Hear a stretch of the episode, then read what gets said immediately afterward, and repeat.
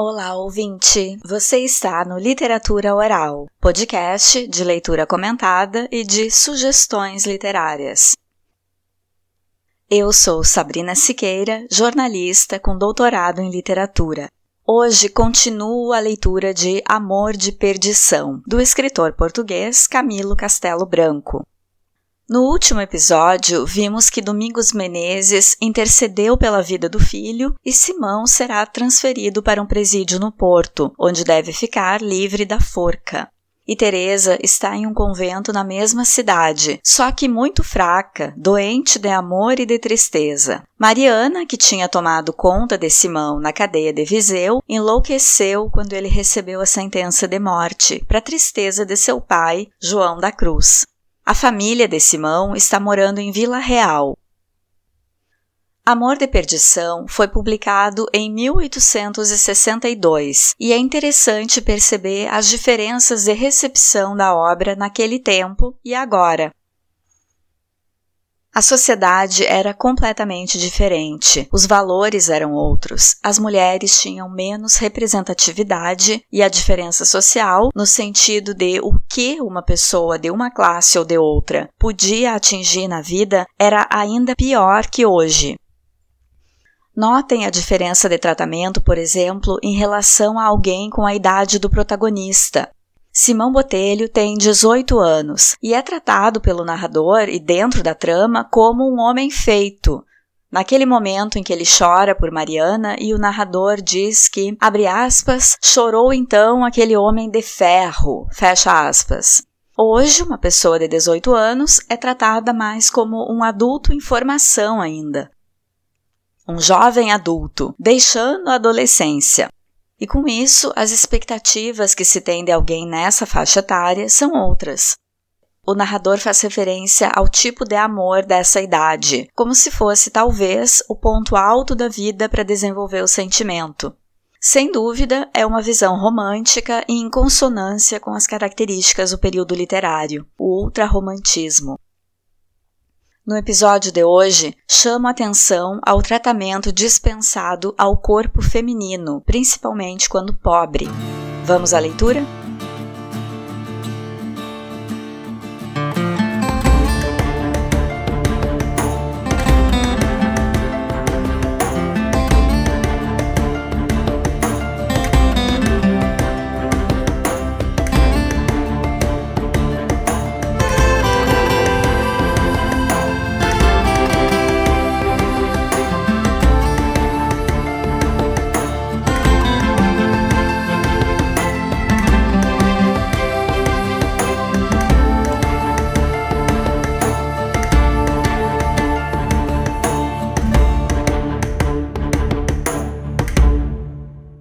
Capítulo 14 Anunciara-se Tadeu de Albuquerque na portaria de Monchique ao dia seguinte dos anteriores sucessos. Sua prima, primeira senhora que lhe saiu ao locutório, vinha enxugando as lágrimas e alegria. Não cuide que eu choro de aflita, meu primo, disse ela. O nosso anjo, se Deus quiser, pode salvar-se. Logo de manhã a vi passear por seu pé nos dormitórios. Que diferença de semblante ela tem hoje? Isto, meu primo, é milagre das duas santas que temos inteiras na clausura e com as quais algumas perfeitas criaturas dessa casa se apegaram. Se as melhoras continuarem assim, temos a Teresa. O céu consente que esteja entre nós aquele anjo mais alguns anos. Muito folgo com o que me diz, minha boa prima, atalhou o fidalgo. A minha resolução é levá-la já para Viseu, e lá se restabelecerá com os ares pátrios, que são muito mais sadios que os do Porto. É ainda cedo para tão longa e custosa jornada, meu primo. Não vá o senhor cuidar que ela está capaz de se meter ao caminho. Lembre-se que ainda ontem pensamos em encontrá-la hoje morta. Deixa estar mais alguns meses e depois não digo que não leve, mas por enquanto não consinto semelhante imprudência. Maior imprudência, replicou o velho, é conservá-la no porto, onde a estas horas deve estar um malvado matador de meu sobrinho. Talvez não saiba, prima, pois é verdade, o patife do corregedor saiu a campo em defesa dele e conseguiu que o tribunal da relação lhe aceitasse a apelação da sentença, passado o prazo da lei. E, não contente com isto, fez que o filho fosse removido para as cadeias do porto. Eu agora trabalho para que a sentença seja confirmada e espero consegui-lo. Mas enquanto o assassino aqui estiver, não quero que minha filha esteja no porto. O primo é pai e eu sou apenas uma parenta, disse a abadesa. Cumpra-se a sua vontade. Quer ver a menina, não é assim? Quero, se é possível. Pois bem, enquanto eu vou chamá-la, queira entrar na primeira grade à sua mão direita, que Teresa lá vai ter. Avisada Teresa de que seu pai a esperava, instantaneamente a cor sadia que alegrava as senhoras religiosas se demudou na lividez costumada. Quis a tia, vendo-a assim, que ela não saísse do seu quarto e encarregava-se de espaçar a visita do pai. Tem de ser, disse Teresa. Eu vou, minha tia. O pai, ao vê-la, estremeceu e enfiou. Esperava mudança, mas não tamanha. Pensou que a não conheceria sem o prevenirem de que ia ver sua filha. Como eu te encontro, Teresa? exclamou ele comovido. Por que não me disseste há mais tempo o teu estado? Teresa sorriu-se e disse: Eu não estou tão mal como as minhas amigas imaginam. Terás tu forças para ir comigo para Viseu? Não, meu pai, não tenho mesmo forças para lhe dizer em poucas palavras que não tornam Viseu. Por que não, se a tua saúde depender disso? A minha saúde depende do contrário. Aqui viverei ou morrerei. Não é tanto assim, Teresa replicou Tadeu com dissimulada brandura. Se eu entender que estes ares são nocivos à tua saúde, hás de vir, porque é obrigação minha conduzir e corrigir a tua macina. Está corrigida, meu pai. A morte emenda todos os erros da vida.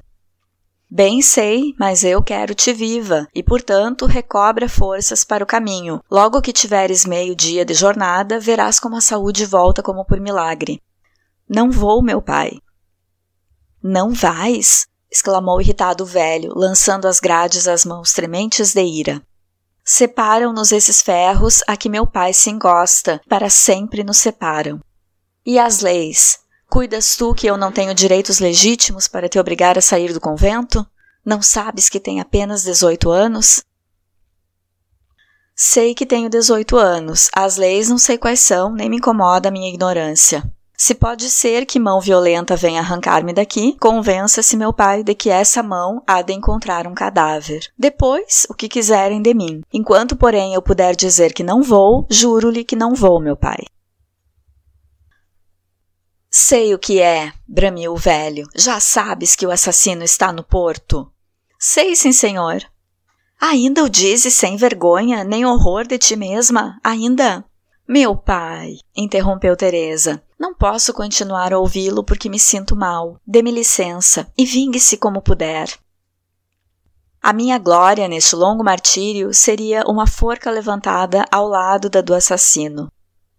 Teresa saiu da grade, deu alguns passos na direção da sua cela e encostou-se esvaída à parede. Correram a ampará-la sua tia e a criada, mas ela, afastando-a suavemente de si, murmurou: não é preciso, estou boa. Esses golpes dão vida, minha tia. E caminhou sozinha a passos vacilantes. Tadeu batia à porta do mosteiro com irrisório enfurecimento pancadas.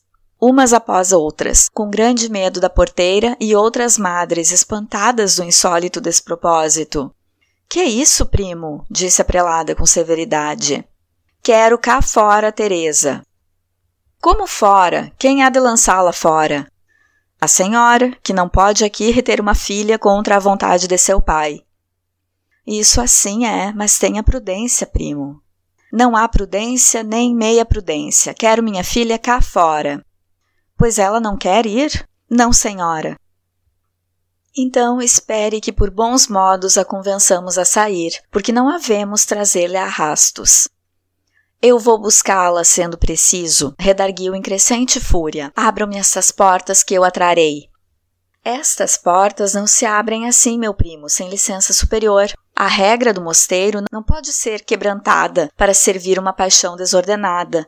Tranquilize-se, senhor. Vá descansar desse frenesi e venha noutra hora combinar comigo o que for digno de todos nós.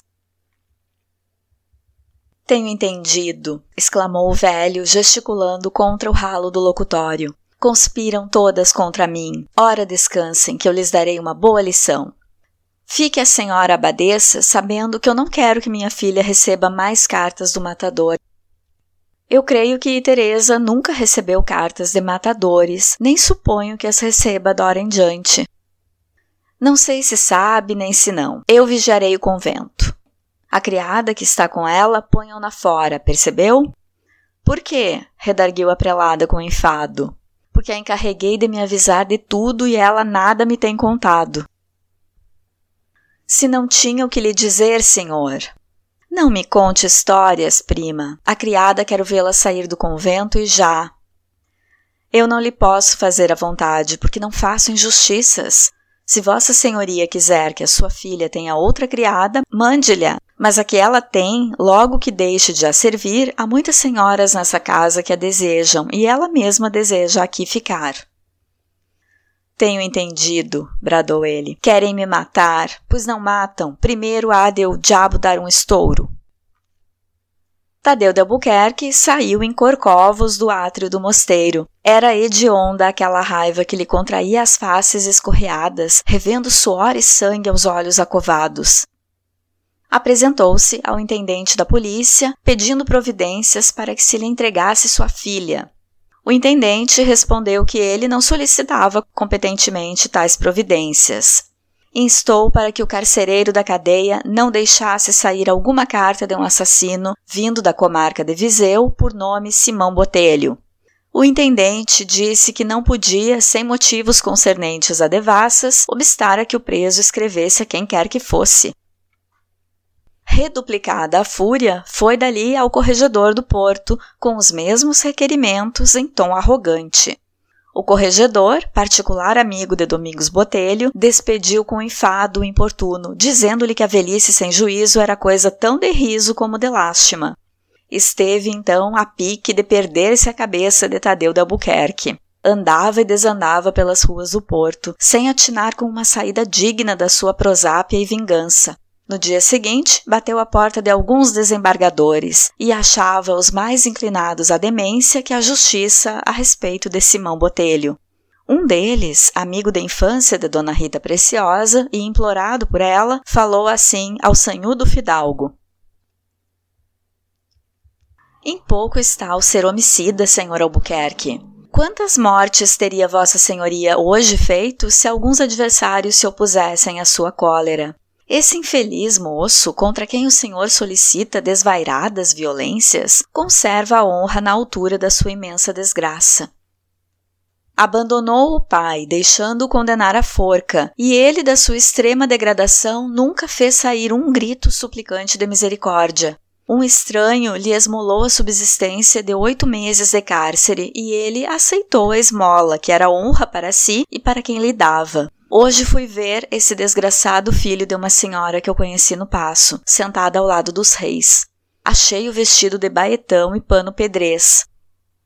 Perguntei-lhe se assim estava desprovido de fato. Respondeu-me que se vestira à proporção dos seus meios e que devia à caridade de um ferrador aquelas calças e jaqueta. Repliquei-lhe eu que escrevesse seu pai para o vestir decentemente. Disse-me que não pedia nada a quem consentiu que os delitos do seu coração e da sua dignidade e do pundonor do seu nome fossem espiados num patíbulo. Há grandeza neste homem de 18 anos, senhor Albuquerque. Se Vossa Senhoria tivesse consentido que sua filha amasse Simão Botelho Castelo Branco, teria poupado a vida do homem sem honra que lhe atravessou com insultos e ofensas corporais de tal afronta, que desonrado ficaria Simão se as não repelisse como homem de alma de brios. Se Vossa Senhoria se não tivesse oposto às honestíssimas e inocentes afeições de sua filha, a justiça não teria mandado arvorar uma forca, nem a vida de seu sobrinho teria sido imolada aos seus caprichos de mau pai. E se a sua filha casasse com o filho do corregedor de Viseu, pensa acaso vossa senhoria que os seus brasões sofriam desdouro? Não sei de que século data a nobreza do senhor Tadeu de Albuquerque, mas do brasão de Dona Rita Teresa Margarida, Preciosa, Caldeirão Castelo Branco, posso dar-lhe informações sobre as páginas das mais verídicas e ilustres genealogias do reino. Pela parte de seu pai, Simão Botelho tem do melhor sangue de trás os montes, e não se temerá de entrar em competências com o dos Albuquerque de Viseu, que não é de certo o dos albuquerques terríveis de que reza Luís de Camões. Ofendido até o âmago pela derradeira ironia, Tadeu ergueu-se de ímpeto, tomou o chapéu e a enorme bengala de castão de ouro e fez a cortesia de despedida. São amargas as verdades, não é assim? disse-lhe sorrindo o desembargador Mourão Mosqueira. Vossa Excelência lá sabe o que diz, e eu cá sei no que hei de ficar, respondeu com tom irônico o fidalgo, alanceado na sua honra e na dos seus quinze avós. O desembargador retorquiu: Fique no que quiser, mas vá na certeza, se isso lhe serve de alguma coisa, que Simão Botelho não vai à forca. Veremos, resmoneou o velho. São treze dias decorridos do mês de março de 1805. Está Simão num quarto de malta das cadeias da relação. Um catre de tábuas, um colchão de embarque, uma banca e cadeira de ninho e um pequeno pacote de roupa colocado no lugar do travesseiro são a sua mobília. Sobre a mesa tem um caixote de pau preto que contém as cartas de Teresa, ramilhetes secos, os seus manuscritos do Cárcere de Viseu e um avental de Mariana, o último com que ela, no dia do julgamento, enxugara as lágrimas e arrancara de si no primeiro instante de demência.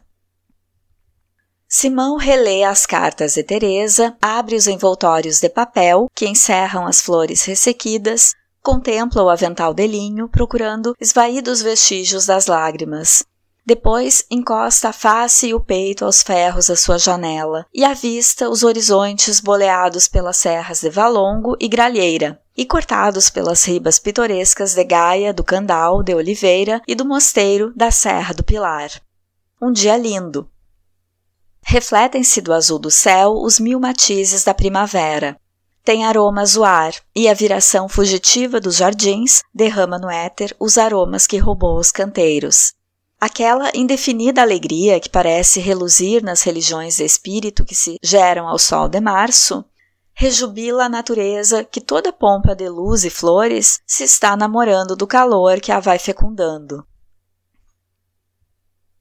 Dia de amor e de esperanças era aquele que o Senhor mandava a choça escravada na garganta da serra, ao palácio esplendoroso que reverberava ao sol os seus espiráculos, ao opulento que passeava as ruas moles equipagens, bafejado pelo respiro acre das sarças, e ao mendigo que desentorpecia os membros, encostado às colunas dos templos. E Simão Botelho, fugindo à claridade da luz e o voejar das aves, Meditando, chorava e escrevia assim as suas meditações. Abre aspas. O pão do trabalho de cada dia e o teu seio para repousar uma hora a face, pura de manchas. Não pedi mais ao céu. Achei-me homem aos dezesseis anos.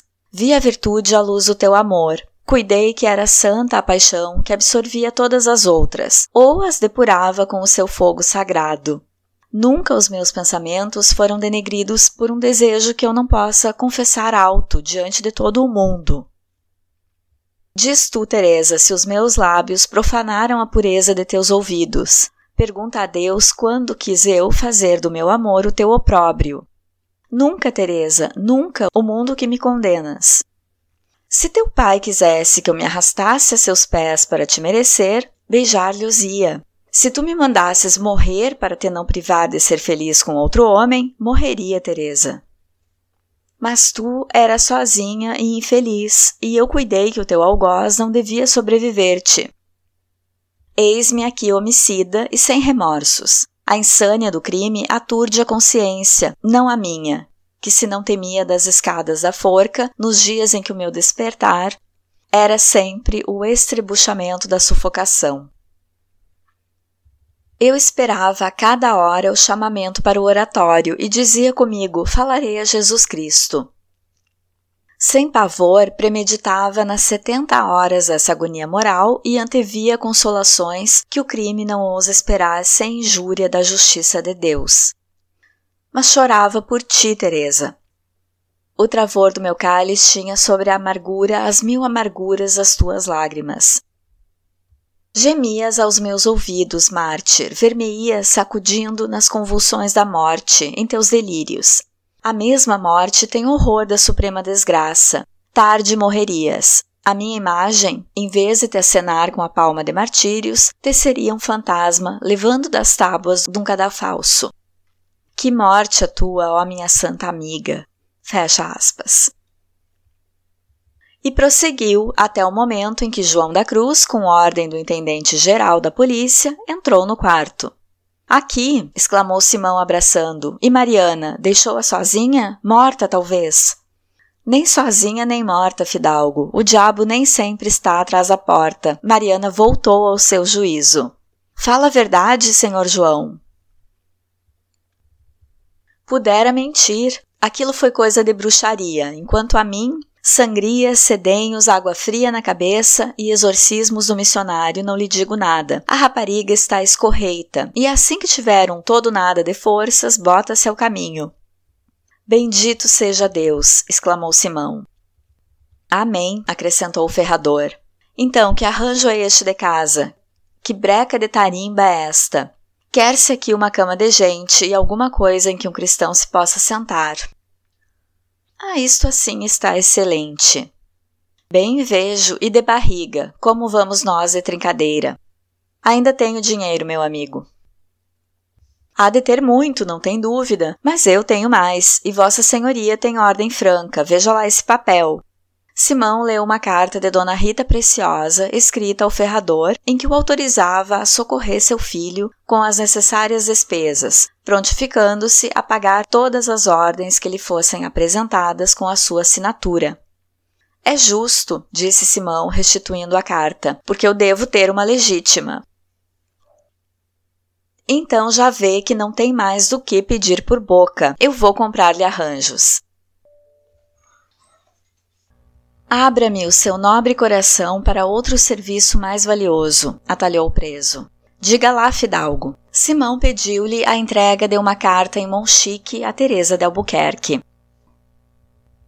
O Berzabum parece-me que as arma, disse o ferrador. Venha de lá a carta. O pai dela está cá, já sabia? Não. Pois está. E se o diabo traz à minha beira, não sei se lhe darei com a cabeça numa. Já me lembrou de eu esperar no caminho e pendurá-lo pelo gasnete no galho de um sobreiro. A carta tem resposta? Se lhe aderem, meu bom amigo. Chegou o ferrador a Monchique a tempo que um oficial da justiça, dois médicos e Tadeu de Albuquerque entravam no pátio do convento. Falou o Azuazil a prelada, exigindo em nome do juiz de fora que dois médicos entrassem no convento a examinar a doente Dona Teresa Clementina de Albuquerque, a requerimento de seu pai. Perguntou a prelada aos médicos se eles tinham a necessária licença eclesiástica para entrarem em Monchique. A resposta negativa redarguiu a abadesa que as portas do convento não se abriam. Disseram os médicos de Tadeu de Albuquerque que era aquele o estilo dos mosteiros, e não houve que redarguir a rigorosa prelada. Saíram, e o ferrador só então refletiu no modo de entregar a carta. A primeira ideia pareceu-lhe a melhor. Chegou ao ralo e disse: Ó oh, senhora freira, que quer vós me ser? disse a prelada. A senhora faz favor de dizer à senhora Dona Terezinha de Viseu que está aqui o pai daquela rapariga da aldeia que ela sabe? E quem é vós me ser? Sou o pai da tal rapariga que ela sabe. Já sei, exclamou de dentro a voz de Teresa, correndo ao locutório. A prelada retirou-se a um lado e disse: Vê lá o que fazes, minha filha. A sua filha escreveu-me, disse Teresa ao João da Cruz. Sim, senhora, aqui está a carta e depositou na roda a carta em que a abadesa reparou e disse sorrindo: Muito engenhoso é o amor, Terezinha. Permita a Deus que as notícias da rapariga da aldeia te alegrem o coração. Mas olha, filhinha, não cuides que a tua velha tia é menos esperta que o pai da rapariga da aldeia.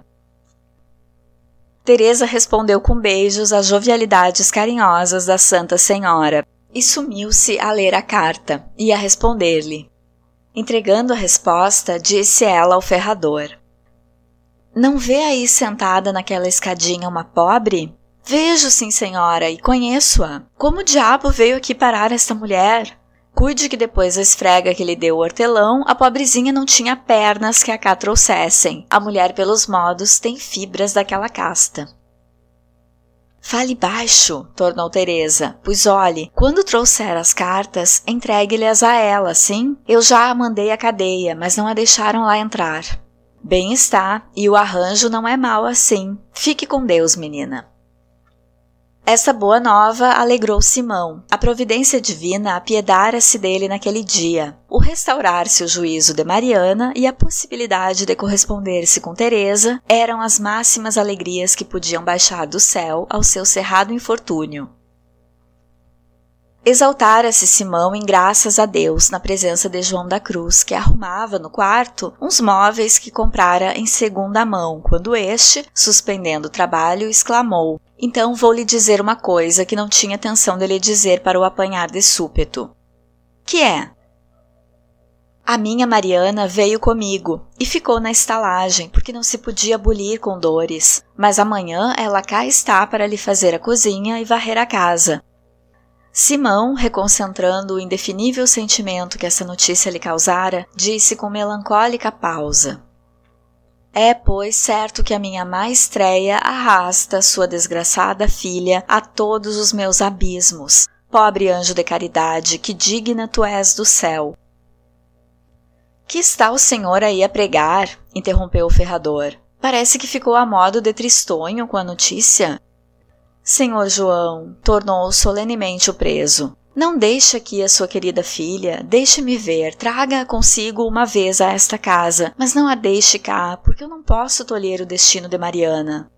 Como há de ela viver no porto, sozinha, sem conhecer ninguém, bela como ela é e perseguida como tem de ser? Perseguida? Tocarocha! Não que ela é mesmo desse lidar que a persigam, que vão para lá, mas que deixem as ventas em casa. Meu amigo, as mulheres são como as peras verdes.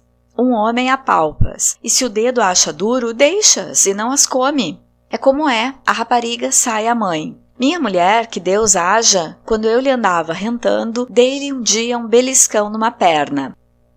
E vai ela, põe-se direita comigo, e deu-me dois cascudos nas trombas, que ainda agora o sinto. A Mariana, aquilo que é da pele de Satanás. Pergunte o senhor se algum dia falar com aquele fidalguinho Mendes de Viseu, a troçada que ele levou com as rédeas à égua, só por lhe bulir na chinela quando ela estava em cima da burra. Simão sorriu ao rasgado penegírico da bravura da moça e orgulhou-se secretamente dos brandos afagos com que ela o desvelara em oito meses de quase continuada convivência. E vós-me há de privar-se da companhia de sua filha? insistiu o preso. Eu lá me arranjarei como puder. Tenho uma cunhada velha e levo-a para mim para me arranjar o caldo. E Vossa Senhoria pouco tempo aqui estará. O senhor corregedor lá anda a tratar de o pôr na rua. E que o senhor sai, cá para mim, são favas contadas. E assim como assim, viu dizer-lhe tudo de uma feita. A rapariga, se eu não a deixasse vir para o porto, dava um estouro como uma castanha. Olhe que eu não sou tolo, fidalgo, que ela tem paixão d'alma por Vossa Senhoria, isto tão certo como eu ser João. É a sua sina, que hei eu de fazer-lhe deixá-la, que pelo senhor Simão não lhe há de vir mal, ou então já não há honra neste mundo.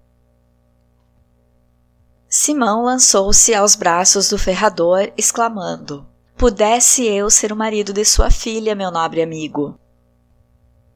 Qual marido? disse o ferrador com os olhos vidrados das primeiras lágrimas que Simão lhe vira. Eu nunca me lembrei disso, nem ela. Eu sei que sou um ferrador e ela sabe que pode ser sua criada e mais nada, senhor Simão. Mas sabe que mais? Eu desejo que os meus amigos sejam desgraçados como havia de ser o senhor se casasse com a pobre rapariga. Não falemos nisto, que eu por milagre choro, mas quando pego a chorar sou um chafariz. Vamos ao arranjo. A mesa deve ficar aqui, a cômoda ali, duas cadeiras deste lado e duas daquele, a barra colar, o baú debaixo da cama, a bacia e a bilha d'água sobre essa coisa que não sei como se chama, os lençóis e o mais bragal tem-nos lá a rapariga. Amanhã é que o quarto há de ficar que nem uma capela. Olhe que a Mariana já me disse que comprasse duas daquelas. Como se chamam aquelas em vasilhas de por ramos? Jarras. Ah, e como diz, duas jarras para flores, mas eu não sei onde se vende isso. Agora vou buscar o jantar, que a moça há de cuidar que me não deixam sair da cadeia.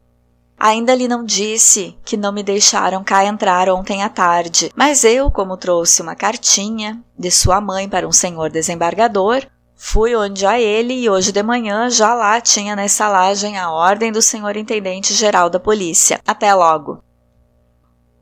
Capítulo 16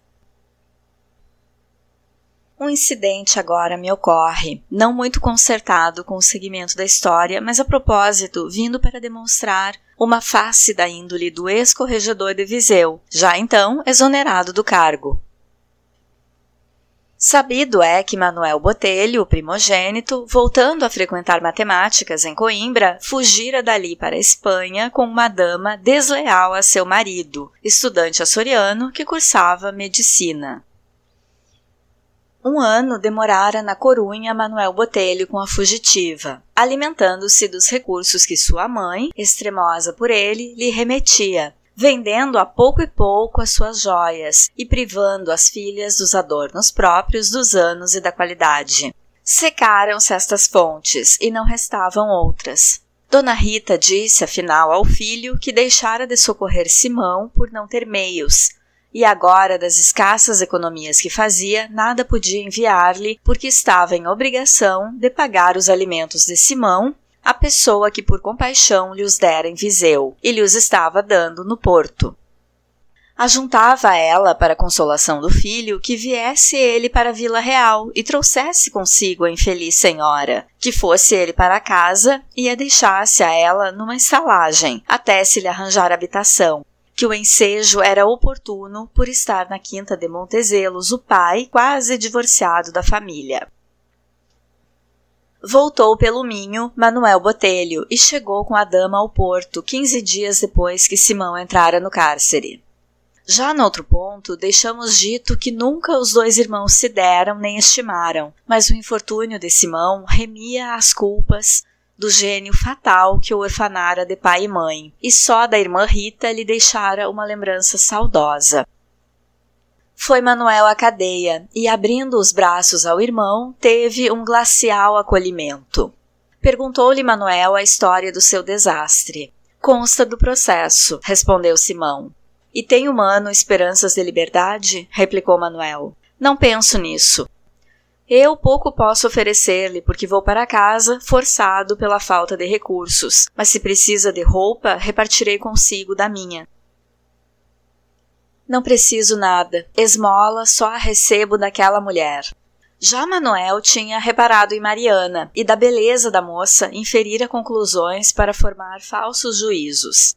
E quem é esta menina? tornou Manuel. É um anjo. Não lhe sei dizer mais nada. Mariana sorriu-se e disse: Sou uma criada do senhor Simão e de vossa senhoria. E cá do Porto? Não, meu senhor. Sou dos arrebaldes de Viseu. E tem feito sempre companhia a meu mano? Simão atalhou assim a resposta balbuciante de Mariana. A sua curiosidade incomoda-me, mano Manuel. Cuidei que não era ofensiva, replicou o outro, tomando o chapéu. Quer alguma coisa para a mãe? Nada.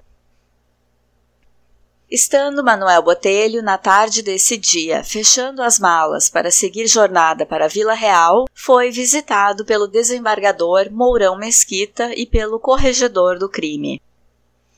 Devemos a espionagem da polícia, disse o corregedor, a novidade de estar nessa estalagem um filho do meu antigo amigo, condiscípulo e colega Domingos Correia Botelho.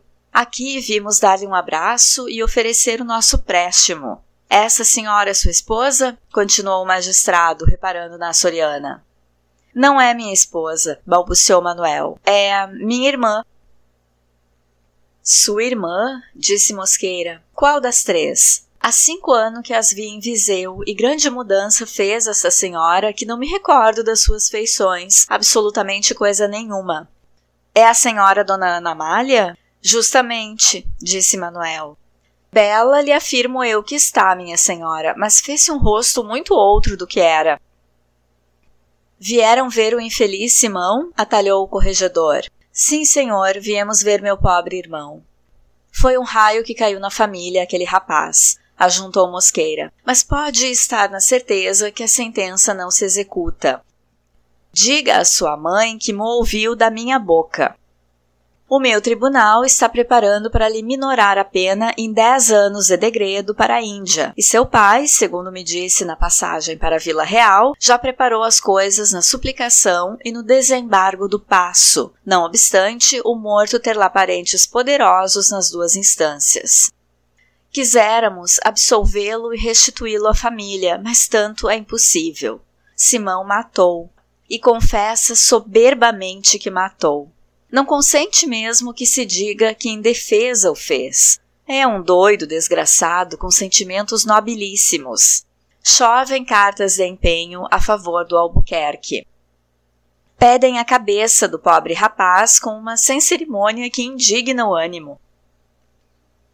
E essa menina que foi a causa da desgraça? perguntou Manuel. Isso é uma heroína, respondeu o corregedor do crime. Davam-na já por morta quando Simão chegou aqui. Desde que soube das probabilidades da comutação da pena, deu um pontapé na morte e está salva, segundo me disse o médico. Conhece-a muito bem, minha senhora, disse o desembargador à dama, suposta irmã de Manuel. Muito bem, respondeu ela, relanceando os olhos ao amante. Dizem que é formosíssima. De certo, acudiu Manuel, é formosíssima. Muito bem, disse o corregedor, erguendo-se. Leve este abraço ao pai e diga-lhe que o condiscípulo K está leal e dedicado como sempre. Eu tenho de lhe escrever brevemente. E outro abraço à sua virtuosa mãe, acrescentou o desembargador. Vou desconfiado, disse o Mosqueira ao colega. Manuel Botelho tinha, há coisa de um ano, fugido para a Espanha com uma senhora casada. Aquela mulher que vimos não é irmã dele pois se nos mentiu é patife por nos obrigar a cortejar uma concubina. Eu me informarei, disse o corregedor, ofendido no seu austero pundonor. E no próximo correio, escrevendo a Domingos Botelho, dizia no período final: Tive o gosto de conhecer teu filho Manuel e uma de tuas filhas, por ele te mandei um abraço, e por ela te mandaria outro, se fosse moda ensinarem velhos e meninas bonitas como se dão os abraços nos pais. Estava já Manuel em casa e cuidava em trajar uma modesta casa para a Soriana, auxiliado por sua bondosa e indulgente mãe. Domingos Botelho fora informado da vinda e dissera que não queria ver o filho, avisando-o de que era considerado desertor de cavalaria desde que abandonara os estudos, onde estava com licença. Recebeu depois a carta do corregedor do crime e mandou imediata e secretamente devassar-se em Vila Real se estava a senhora que indicava a carta. A espionagem deu-a como certa na estalagem, enquanto Manuel Botelho cuidava nos adornos de uma casa. Escreveu o magistrado ao juiz de fora, e este mandou chamar à sua presença a mulher suspeita e ouviu dela a sua história sincera e lacrimosamente contada. Condoeu-se o juiz e revelou ao colega as suas averiguações. Domingos Botelho foi à Vila Real e hospedou-se em casa do juiz de fora, onde a senhora foi novamente chamada, sendo que ao mesmo tempo o general da província lavrava a ordem de prisão para o cadete desertor de cavalaria de Bragança. A açoriana, em vez do juiz, encontrou um feio homem de carrancuda sambra e aparência de intenções sinistras. Eu sou o pai de Manuel, disse Domingos Botelho. Sei a história da senhora. O infame é ele. Vossa Senhoria é a vítima. O castigo da senhora principiou desde o momento em que a sua consciência lhe disse que praticou uma ação indigna. Se a consciência lhe não disse ainda, ela lhe o dirá. De onde é? Da ilha do Faial, respondeu trêmula a dama. Tem família? Tenho mãe e irmãs. Sua mãe aceitá-la-ia se a senhora lhe pedisse abrigo? Creio que sim. Sabe que Manuel é um desertor, que a estas horas está preso ou fugitivo? Não sabia. Quer isso dizer que a senhora não tem proteção de alguém? A pobre mulher soluçava, abafada por ânsias e debulhada em lágrimas. Por que não vai para sua mãe? Não tenho recursos alguns, respondeu ela. Quer partir hoje mesmo? À porta da estalagem, daqui a pouco, encontrará uma liteira e uma criada para acompanhá-la até o porto. Lá entregará uma carta. A pessoa a quem escrevo lhe cuidará da passagem para Lisboa. Em Lisboa, outra pessoa levará a bordo da primeira embarcação que sair para os Açores. Estamos combinados? Aceita? E beijo as mãos de Vossa Senhoria. Uma desgraçada como eu não podia esperar tanta caridade. Poucas horas depois, a esposa do médico, que tinha morrido de paixão e vergonha, talvez, exclama uma leitora sensível. Não, minha senhora, o estudante continuava nesse ano a frequentar a universidade. E como tinha já vasta instrução em patologia, poupou-se a morte da vergonha, que é uma morte inventada pelo Visconde de Agarré Luísa Souza e A Morte da Paixão, que é outra morte inventada pelos namorados nas cartas despeitosas e que não pega nos maridos, a quem o século doutou de uns longes de filosofia, filosofia grega e romana, porque bem sabem que os filósofos da antiguidade davam por mimo as mulheres aos seus amigos, quando os seus amigos, por favor, lhes não tiravam. E essa filosofia hoje, então, pois o médico não morreu, nem sequer desmembrou ou levou o significativo de preocupação do ânimo, insensível às amenidades da terapêutica. A esposa, inquestionavelmente muito mais alquebrada e valetudinária que seu esposo, levada em pranto, morta de saudade, sem futuro, sem esperanças, sem voz humana que a consolasse, entrou na liteira e chegou ao porto, onde procurou o corregedor do crime para entregar-lhe uma carta do Dr. Domingos Botelho. Um período dessa carta dizia assim: Abre aspas. Deste-me a notícia de uma filha que eu não conhecia nem conheço. A mãe dessa senhora está no Faial, para onde ela vai. Cuida tu ou manda cuidar no teu transporte para Lisboa e encarrega ali alguém de correr com a passagem dela para os Açores no primeiro navio. A mim me darás conta das despesas. Meu filho Manuel teve ao menos a virtude de não matar ninguém para se constituir amante. Do modo como correm os tempos, muito virtuoso é o rapaz que não mata o marido da mulher que ama. Vê se consegues do general que está aí perdão para o rapaz, que é desertor da cavalaria 6, e me consta que está escondido em casa de um parente. Enquanto a Simão, creio que não é possível salvá-lo do degredo temporário. É uma lança em África livrá-lo da forca. Em Lisboa movem-se grandes potências contra o desgraçado, e eu estou mal visto do intendente geral por abandonar o lugar, etc. Fecha aspas partiu para Lisboa a Soriana e dali para sua terra e para o abrigo de sua mãe, que a julgara morta e lhe deu anos de vida, se não ditosa, sossegada e desiludida de quimeras. Manuel Botelho, obtido perdão pela preponderância do corregedor do crime, mudou de regimento para Lisboa e aí permaneceu até que, falecido seu pai, pediu a baixa e voltou à província. Capítulo 17 João da Cruz, no dia 4 de agosto de 1805, sentou-se à mesa com triste aspecto e nenhum apetite do almoço. Não come, João? disse-lhe a cunhada. Não passa daqui o bocado, respondeu ele, pondo o dedo nos gorgomilos. Que tens tu? Tenho saudades da rapariga. Dava agora tudo quanto tenho para ver aqui ao pé de mim, com aqueles olhos que pareciam ir direto aos desgostos que um homem tem no seu interior. Mal hajam as desgraças da minha vida que me fizeram perder, Deus sabe se para pouco, se para sempre. Se eu não tivesse dado o tiro no almocreve, não vinha a ficar em obrigação ao corregedor, e não se me dava que o filho vivesse ou morresse. Mas se tem saudades, atalhou a senhora Josefa, manda buscar a rapariga, tem-na cá algum tempo e torna depois para onde é o senhor Simão. Isso não é de homem que põe navalha na cara, Josefa. O rapaz, se ela lhe falta, morre de pasmo dentro daqueles ferros. Isso é veneta que me deu hoje. Sabes que mais? Leve a breca o dinheiro. Amanhã vou ao porto. Pois isso é o que deves fazer.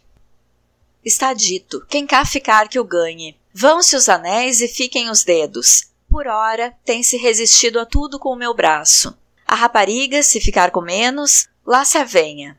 Assim o quer, assim o tenha. Reanimou-se a fisionomia do mestre ferrador, e como que os empeços da garganta se iam removendo à medida que planizava a sua ida ao porto. Acabara de almoçar e ficara cismático, encostado à mesa do escano. Ainda estás malucando? tornou Josefa. Parece coisa do demônio, mulher. A rapariga estará doente ou morta?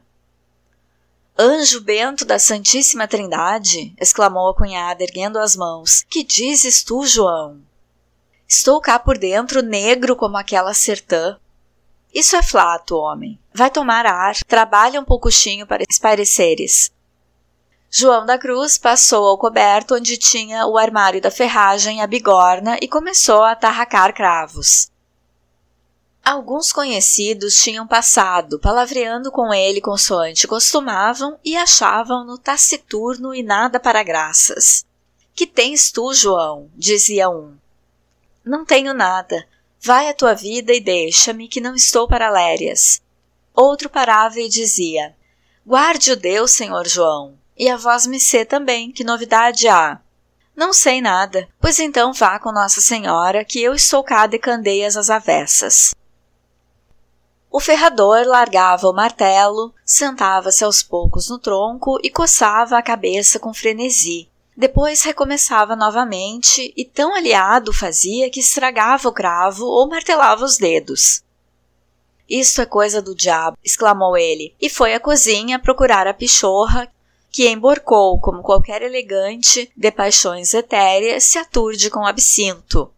Hei de afogar-te, coisa má, que me estás apertando a alma, continuou o ferrador, sacudindo os braços e batendo o pé no soalho. Voltou ao coberto a tempo de um viandante que ia passando sobre a sua possante mula. Envolvia-se o cavaleiro num amplo capote à moda espanhola, sem embargo da calma que fazia. Viam-se-lhe as botas de couro cru, com esporas amarelas afiveladas, e o chapéu derrubado sobre os olhos. Ora viva! disse o passageiro. Viva! respondeu mestre João, relanceando os olhos pelas quatro patas da mula a ver se tinha obra em que entreter o espírito. A mula é de rópia e chibança. Não é má. Vós me é que é o senhor João da Cruz? Para o servir. Venho aqui pagar-lhe uma dívida. A mim? O senhor não me deve nada que eu saiba. Não sou eu que devo, é meu pai e ele que me encarregou de lhe pagar. E quem é seu pai?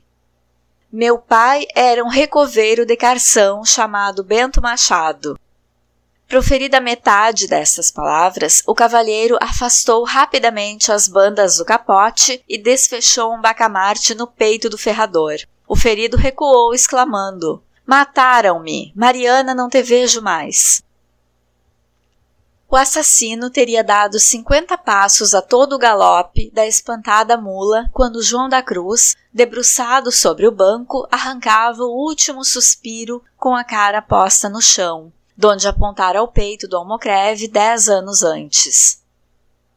Os caminheiros que perpassaram pelo cavaleiro inadvertidamente ajuntaram-se em redor do cadáver, Josefa acudiu ao estrondo do tiro e já não ouviu as últimas palavras de seu cunhado, Quis transportá-lo para dentro e correr a chamar cirurgião, mas um cirurgião estava no ajuntamento e declarou morto o homem. Quem o matou? exclamavam trinta vozes a um tempo. No mesmo dia vieram, Justiça de Viseu, lavrar alto e devassar. Nenhum indício lhes deu o fio do misterioso assassínio. O escrivão dos órfãos inventariou os objetos encontrados e fechou as portas quando os sinos corriam o derradeiro dobre ao cair da lousa sobre João da Cruz. Deus terá descontado nos instintos sanguinários do teu temperamento a nobreza de tua alma. Pensando nas incoerências da tua índole, homem que me explicas a providência, assombram-me as caprichosas antíteses que a mão de Deus infunde em alentos na criatura. Dorme o teu sono infinito, se nenhum outro tribunal te cita a responder pelas vidas que tiraste e pelo uso que fizeste da tua. Mas se há instância de castigo e de misericórdia, as lágrimas de tua filha terão sido, na presença do Juiz Supremo, os teus merecimentos. Fez Josefa escrever a Mariana, noticiando-lhe a morte de seu pai, mas sobrescritou a carta a Simão Botelho para maior segurança. Estava Mariana no quarto do preso, quando a carta lhe foi entregue. Não conheço a letra, Mariana, e a obreia é preta. Mariana examinou o sobrescrito e empalideceu. Eu conheço a letra, disse ela. É do Joaquim da loja. Abra depressa, senhor Simão. Meu pai morreria? Que lembrança! Pois não teve há três dias carta dele? E não disse que estava bom? Isso que tem. Veja quem assina. Simão buscou a assinatura e disse: Josefa Maria, é a tua tia que lhe escreve. Leia, leia, que diz ela. Deixe-me ler a mim. O preso lia mentalmente e Mariana instou. Leia alto por quem é, senhor Simão, que estou a tremer, e vossa senhoria descora que é meu Deus. Simão deixou cair a carta e sentou-se prostrado de ânimo. Mariana correu a levantar a carta e ele, tomando-lhe a mão, murmurou: Pobre amigo, choremo-los ambos, choremo-lo, Mariana, que o amávamos como filhos. Pois morreu? bradou ela. Morreu, mataram-no. A moça expediu um grito estrídulo e foi com o rosto contra os ferros das grades. Simão inclinou-a para o seio e disse-lhe com muita ternura e veemência: Mariana, lembre-se que é o meu amparo. Lembre-se de que as últimas palavras de seu pai deviam ser recomendar-lhe o desgraçado que recebe das tuas mãos benfeitoras o pão da vida. Mariana, minha querida irmã, vença a dor que pode matá-la e vença por amor de mim. Ouve-me, amiga da minha alma. Mariana exclamou: Deixe-me chorar por caridade. Ai, meu Deus, se eu torno a endoidecer. Que seria de mim? A quem deixaria Mariana o seu nobre coração para me suavizar este martírio? Quem me levaria ao desterro uma palavra amiga que me animasse a crer em Deus? Não há de enlouquecer, Mariana, porque eu sei que me estima, que me ama e que me afrontará com coragem a maior desgraça que ainda pode sugerir-me o inferno. Chore, minha irmã, chore, mas veja-me através das tuas lágrimas.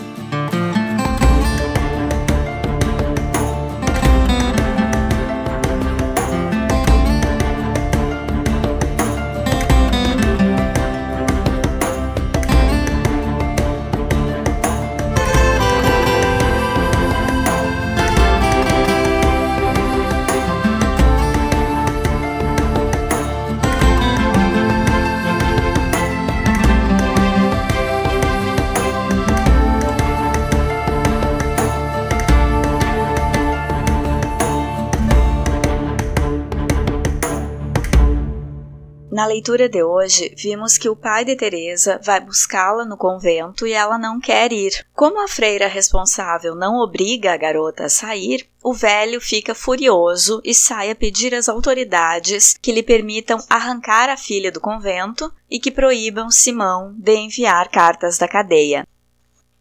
E é ridicularizado. Um desembargador, amigo de Rita Preciosa, comenta que grande mal teria sido deixar os jovens se aproximarem e sugere que a culpa do assassinato de Baltazar é dele, Tadeu de Albuquerque, que provocou toda essa situação. João da Cruz visita Simão na cadeia, conta que Mariana está recuperada e que ele nem esperava que o prisioneiro casasse com a filha dele algum dia. Que sabe que a Mariana só poderia ser empregada de Simão Que coisa, hein? A diferença de nascimento determina o destino da pessoa. As classes não podem se misturar pelo casamento, na sociedade mostrada neste romance português.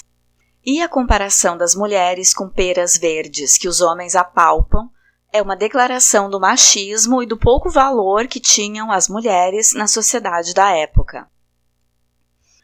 Mas o pior é saber que as mentalidades não mudaram muito como se as mulheres fossem corpos à disposição para serem apalpadas e beliscadas. A forma de cortejo dos homens nesse espaço da narrativa é invadindo o espaço do corpo feminino com violência. Isso para as mulheres pobres, que com a Teresa foi só conversinha na sacada. E a Mariana não conta com a proteção do pai, que acha graça das investidas e pensa que tem que ser assim mesmo. Quer dizer, o corpo feminino precisa estar em constante alerta para se defender e está sempre correndo perigo numa sociedade patriarcal. Fosse um homem dar um beliscão na perna de outro homem, já era motivo para um duelo, e um dos dois sairia morto. Mas em uma mulher é aceito e esperado que a mulher não revide e entenda isso como manifestação de interesse. E se a mulher demonstrar desagrado à violência sofrida, aí então é chamada de louca e se diz que tem Satanás no corpo, como riu João da Cruz da filha. Tá vendo a importância de se informar sobre o feminismo como forma de se proteger e ajudar outras mulheres? O corpo feminino sempre foi desrespeitado e continua sendo.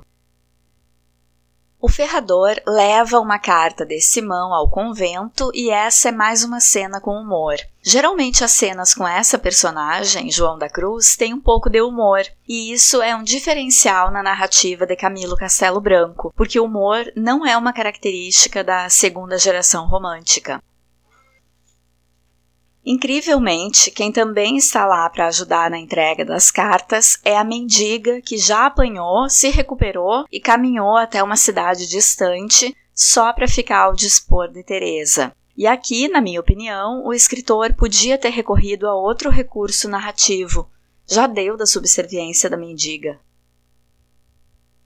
E como as notícias correm nesse enredo. Quando o corregedor e um desembargador do porto visitam Manuel, irmão de Simão, eles já sabem que a Teresa estava para morrer e que melhorou quando soube da chegada de Simão na cidade. Sabem também que o Manuel estava fugido há um ano com uma mulher casada, e a suspeita deles faz com que Domingos descubra o paradeiro da amante do filho em Vila Real e a mande de volta para Açores, da onde ela é natural. Domingos não liga para a felicidade dos filhos, não apoia nenhum dos filhos. Aliás, nesse romance, a gente tem exemplo de três pais ruins, cada qual à sua maneira. Domingos torce e age contra os filhos e espancou a filha mais nova, Ritinha. Tadeu é super protetor e prefere a filha longe, num convento ou morta, só porque conversava com o vizinho pela janela. E João da Cruz até admite o valor de Mariana, mas não para ela. Diz isso como que pensando alto e trata a menina a pontapés. Vimos que João da Cruz é morto pelo filho do Almocreve que ele matou dez anos antes. O ferrador pressente que algo de ruim está por acontecer e planeja visitar a filha, achando que é saudade dela. Da má intuição de João da Cruz, a cunhada entende que são gases e diz que ele vai tomar ar. Interessante ver como a cadeia é um lugar muito mais livre que o convento. No convento, ninguém entra sem autorização especial, nem médicos. Na cadeia, Mariana fica na cela quanto tempo quiser visitando o preso. Eu parei a leitura quando ela recebe a notícia da morte do pai e é consolada por Simão. Por hoje eu fico por aqui. No próximo episódio, finalizo a leitura de Amor de Perdição, do escritor português Camilo Castelo Branco. Fiquem bem, um abraço e até lá!